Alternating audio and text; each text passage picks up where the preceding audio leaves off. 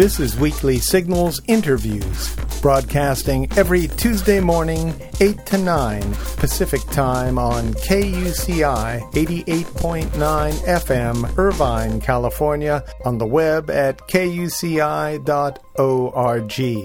I'm Nathan Callahan. And I'm Mike Kaspar. In her new book, The Dark Side The Inside Story of How the War on Terror turned into a war on American ideals. Our guest today, Jane Mayer, chronicles how the Bush administration made terrible decisions in the pursuit of terrorists around the world, decisions that not only violated the Constitution, but also hampered the pursuit of Al Qaeda. Mayer is the co author of two best selling and critically acclaimed narrative nonfiction books, Landslide and Strange Justice. She is currently a Washington based investigative journalist for The New Yorker. Jane Mayer, welcome to Weekly Signals. Thanks. Glad to be with you. How are you today? I'm good. How's Philadelphia treating you? You know, so far so good. It's kind of hot here. I bet it's nicer in California.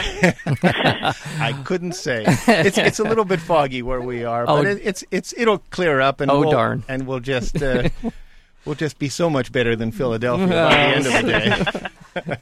Uh, so so tell us how is what's the genesis of the book? How is it that you got uh, into the dark side?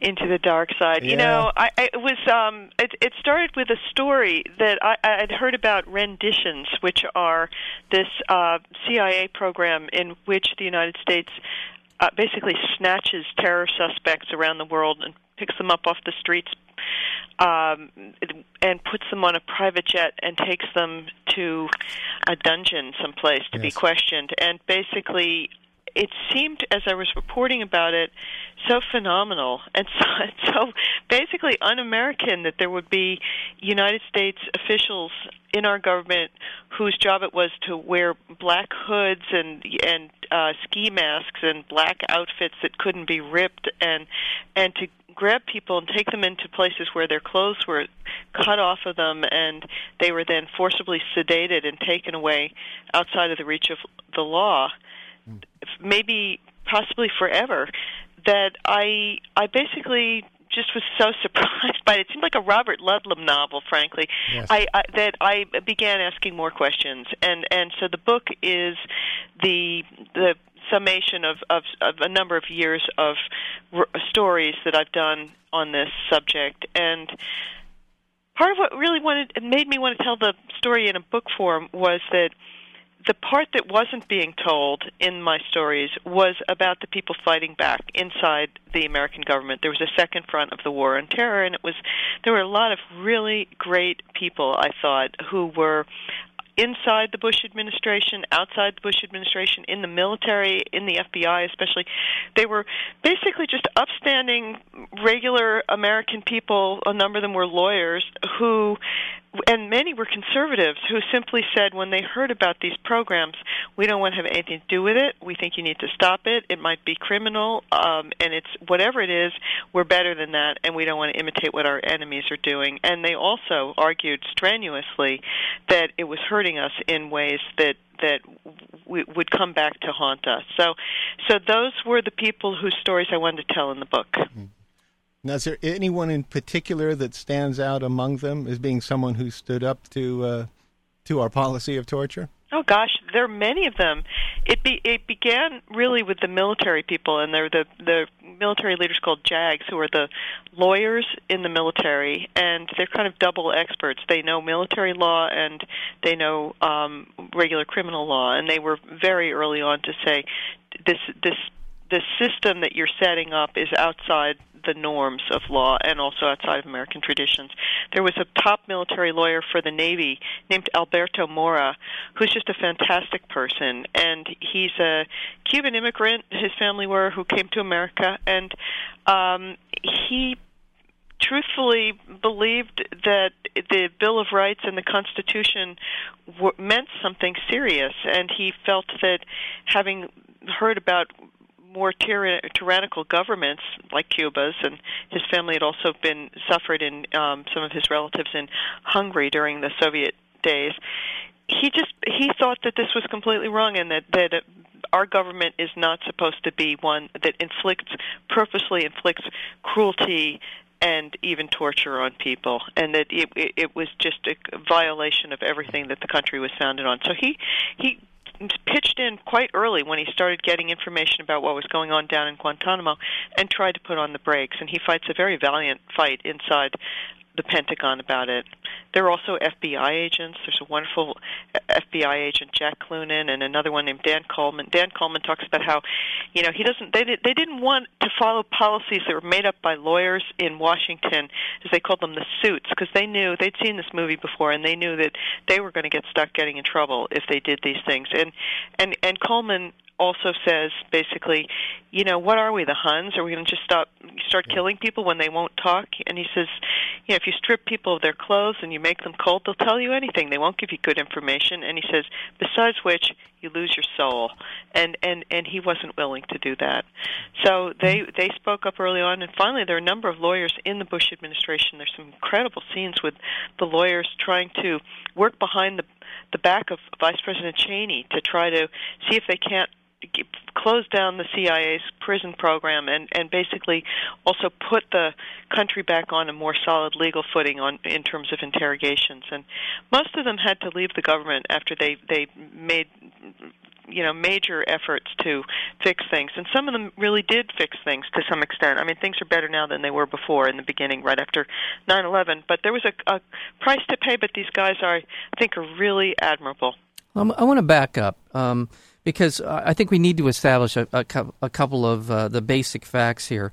Uh, well, first of all, there was a memo that came out last week. We are just talking about it in the news segment uh, that outlined uh, the techniques that were being used by the United States in the aftermath of 9 11 in, interrog- in the interrogation of so called enemy combatants. Uh, was this the memo that you had spoken of uh, in previous interviews about the memo that is that the memo that you, that you were talking about when you said there is one that exists that details the ac- actual techniques used? Well, I mean, there's still one that hasn't come out that details the actual techniques. Okay. Um, it has, you know, it's it's like a, a a menu of all the things you can do and for how long you can do it. Okay. What what did come out though was interesting was um, something that it's highly redacted, so it's a bit hard to read. The ACLU got it, but um, right. it's got. Um, certainly confirmation there that waterboarding was among the techniques that they anticipated using and did use, and it it also has shows you again the legal reasoning that was uh, drawn up by John Yoo and others in the Office of Legal Counsel who were working closely with Cheney. Was that Addington, David Addington? Adding, David Addington, in particular, who was Cheney's lawyer. Um, it, what, what, but what? I mean, not that his name is on this particular memo. I don't want to yeah, anybody to draw the wrong conclusion there. But, but what what the memo shows is that they were looking for ways to to argue that what they were doing was not criminal very openly it, it, it was clearly on their mind. And and so they're inventing loopholes. And what what the, this particular memo shows is one loophole that they came up with was to argue that if you tortured somebody but your intent was not just to cause pain it was to for instance maybe get information, then you could argue that you your intent was innocent and therefore it was not torture and not a crime. Of course, you know, I mean, most torture does take place in in commission of trying to get something out of someone. So it it it, it, it was a, a bit of sophistry, but that does reflect, I think, the mindset. Well, well, doesn't doesn't a lot of this argument sort of trickle down from the ability of the administration to be able to designate someone as an enemy combatant and therefore put them kind of beyond the pale of what was considered established law? Was isn't a lot of this come back to that that they could designate people who were not prisoners of war, who weren't civilians, who were something in a gray area, and then you could start to uh, sort of come up with a whole body of rationale for what Completely. they were doing. I mean, under under all pre all the criminal codes that existed before 9/11, it, it, it these these actions would have been crimes. I mean, you cannot in in U.S. criminal law uh, waterboard a suspect to make them talk, obviously, and mm. you can also not do it under the Uniform Code of Military Justice or under the Geneva Conventions. There, there, there are existing codes of law that, under all of which these these these actions would be criminal. But what the Bush administration decided very soon after 9/11 was that terror suspects would no longer have any of the rights of any of the known existing systems of law. Right. They took them outside the, the, the law and put them in um, what a law lord in in England famously described as a a legal black hole, Right. and then they made up their own rules for what treatment was allowable. So that really was the trick here, if you will, if that's the right way to phrase it. But that's Well, that's the beginning of that is the beginning of the problem, And- and and and so It- and they they created an ad hoc legal system which we're still watching down in Guantanamo, and you know once so so definitely that is you know the the problem before 9/11 detainees and who were I mean uh, prisoners who were terror suspects were treated as as criminals, and most of the world still treats terrorists as criminals. Right. Now, isn't are, aren't our signatures? Uh, we're signatories to the Geneva Convention and, and a, a whole slew of uh, international rights uh, treaties. Do, aren't those the supreme law of our land as well as the rest of the world? Aren't those the preeminent sort of laws that we're supposed to abide by? Well, I mean, what was argued during the early days, right after 9/11, and I try to sort of paint the, the scene in in the, in the dark side. What I was trying to do was put the whole story together, mm-hmm. so people can really finally get it. Mm-hmm. Um, it, it was ve- it's a very it's been complicated and it's come to us out of order, and it really is an unbelievable story. So I just wanted to mm-hmm. tell it in a straight way, and basically they they decided the lawyers inside the Bush administration at the top level, not all of them, because the State Department lawyers were completely against this, but a small faction of very extreme lawyers, many of whom were already critical of international law, decided that terror suspects were outside of the not covered by the Geneva Conventions. Al Qaeda was not um, because they were considered not uh, you know, prisoners of war, Well, the- not not um, not soldiers in some kind of war that we recognized as legal. They were illegal enemy combatants was the category that they described them as, and um, and so once they did that, then they it's, they say that they still abide by the Geneva Conventions, but what they've done is they've limited the reach of the conventions not to cover the population that, that we were fighting with. We're speaking with Jane Mayer. The book is The Dark Side, the inside story of how the war on terror turned uh, turned into a war on American ideals. I'm, what I, the, re, the line of my questioning has to do with sort of establishing that there isn't much doubt in this memo that you, you spoke of earlier, in which almost everything else was redacted except for waterboarding, which w- leads one to believe or w- one to wonder what what else if they admit to waterboarding in this memo what else was being being done that there's no doubt that what they were doing was trying to figure out a way to torture people and maybe you don't want to say this out loud to torture people and still be able to have some legal claim some tenuous legal claim that it isn't I mean, torture, not torture. I guess it's not worth getting tangled up in this Yeah. sort of semantic game. They wanted to hurt people, Right. And and and put them in pain and put them in psychic pain too.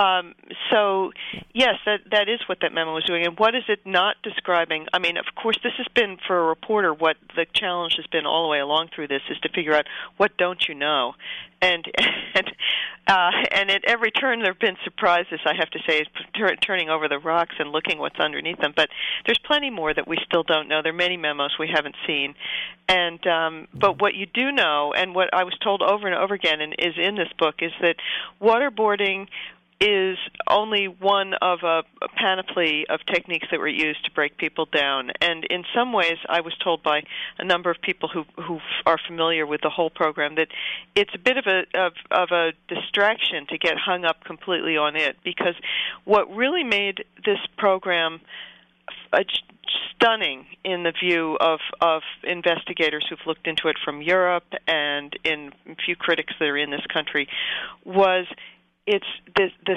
the scope and intensity of all of the techniques which were applied on prisoners at once so that it was it it, it they they did so many things to these prisoners in so many different ways at the same time that it was just plain overwhelming and harrowing according to the people that I interviewed.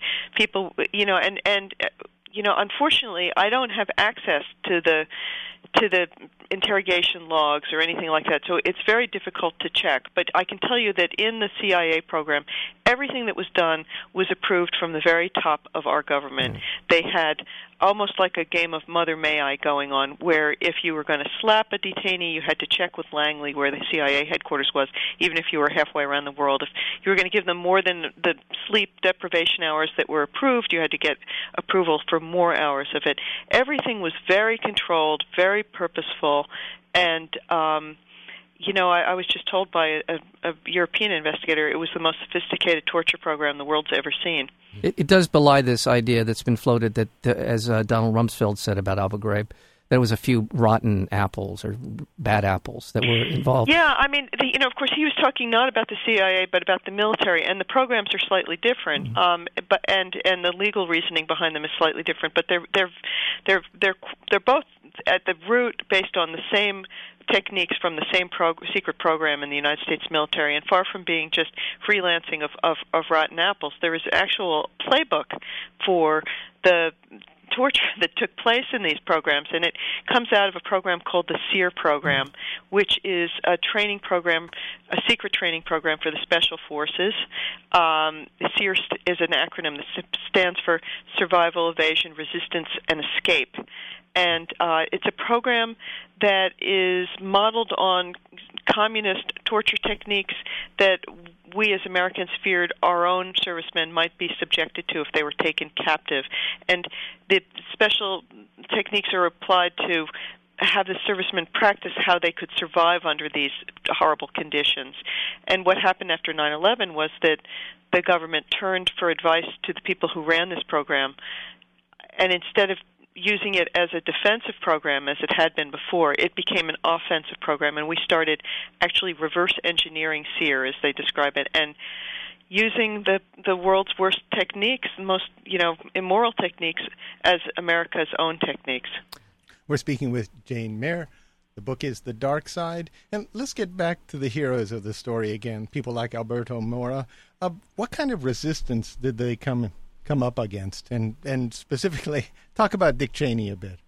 Well, there was a great sense that uh, that of intimidation that seemed to emanate from Cheney's office. I mean, in one case, there's a story in the in the book about uh, a young lawyer named Matthew Waxman who uh, is the in charge of the detainee program in the Pentagon, and he has the temerity to suggest somewhere years on into Guantanamo that maybe it's time to at least take another look at the Geneva Conventions and see whether maybe the standards for humane treatment that are spelled out in them could be something that America could live up to again.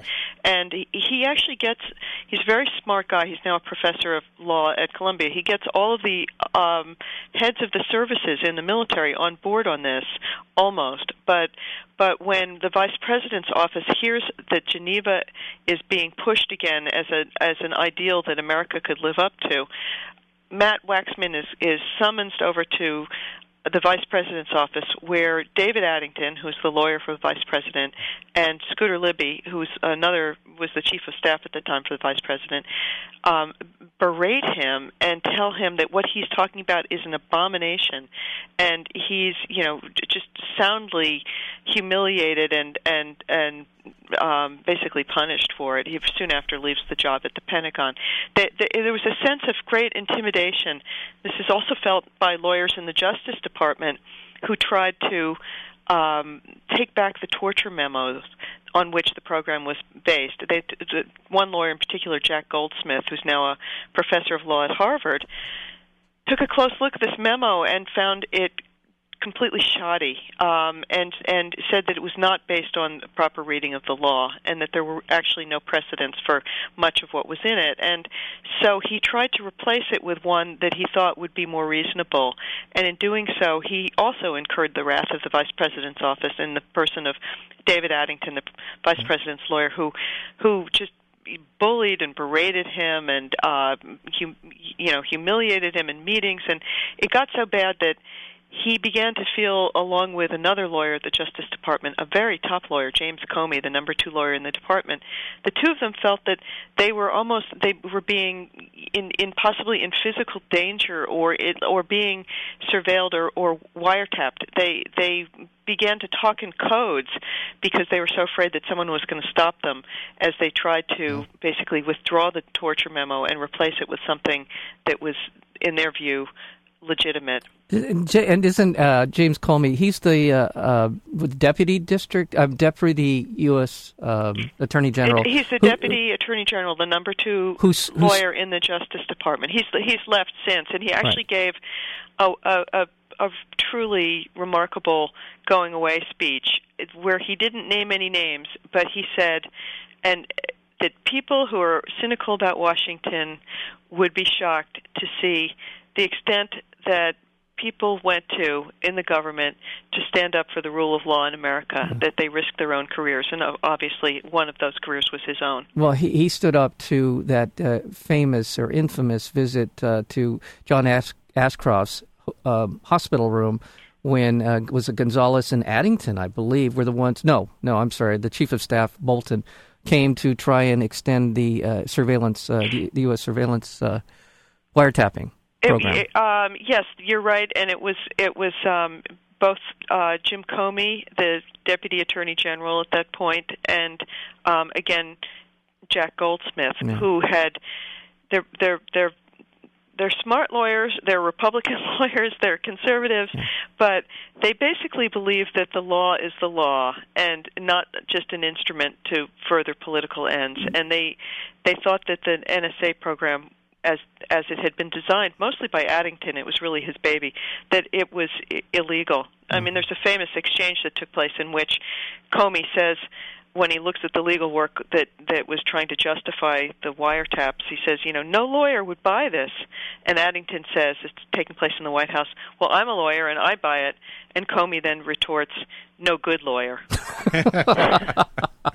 That's about it. Well, we're speaking with Jane Mayer. The book is The Dark Side, and you've you've had a good deal of success with this book, and you've been all on the talk shows. You must be exhausted. Have they well, been treating I mean, you right? I, you know, after spending so many years trying to figure out what the truth was that's behind this, you know, dark side. Cheney talked about it, a war taking place in the shadows. Mm-hmm. It's totally gratifying that people are interested and that people are reading it. I, you know, so I feel really good. It's what a writer wants is yeah. people to read their work. Do you think that this would have been as successful, say, two years ago? No, I, I don't. I mean, it's it's interesting the the the amount of public interest has ebbed and flowed over and over again on this subject, and and right now I think you know, for a variety of reasons, people are finally thinking seven years afterwards, huh, was this such a good thing? They're taking a second look at it. Maybe it's because we're in the midst of a presidential election. Yeah. Do you have a sense that uh, justice will be uh, eventually done uh, in in terms of the people who may, we'll say, we'll give them the benefit of the doubt, may have been perpetrating a uh, an illegal operation within the U.S. government? You... I, I just don't know. I mean, the truth is that at this point, even um, there are a number of people who were innocent who got ca- taken captive in this program by the United States, uh, and and a couple of them have tried to get into the United States courts to get some kind of um, um, you know, bring civil damages. There's there's Khalid El Masri, who's a, a car dealer in Germany, who was he was renditioned by mistake by the CIA and kept in a dungeon in Afghanistan under just putrid conditions for for months and months, and he was not able to get any kind of hearing in a U.S. court because the judges were convinced by the Bush administration that just even raising the question of what happened to him and talking about rendition in an open court would be uh, a violation of our national security, mm. which is kind of ironic given that there's actually a Hollywood movie called Rendition, so everybody in the country knows about it by now who's interested in it. Um, so I, I, I don't see the the courts as particularly open to these things. Um, the same with Maher Arar, is a, a Canadian engineer who was um, the United States shipped off to Syria, where he was just brutally tortured for a year. And and after a year of it, even Syria, which is not known for coddling terrorists, came to the conclusion that he knew nothing and and and was not a terrorist. And they they finally let him go because his wife was waging a major campaign to get him out. But the United States has has he has tried to sue the United States. He's not even allowed in the United States at this point. Still, in in he's on our watch list still. Whereas in Canada, you know, the Canadians have paid him, I don't know, something like ten million dollars in in reparations for what they put him through by mistake. Wow. So I, I I don't, you know, we're we're still in the grip of this thing. Well, the wheels of, of, justice do grind slowly, but they do grind on, and we, we hope that some justice is brought to all this. Jane Mayer, I want to thank you so much for being here on uh, Weekly Signals. The book is The Dark Side. Great to be with you. Thanks so much.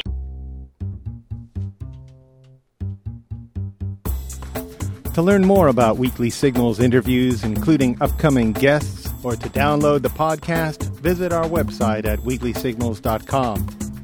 And be sure to visit nathancallahan.com for daily readings and feature articles. Until next week, I'm Nathan Callahan. And I'm Mike Kaspar, and this is Weekly Signals.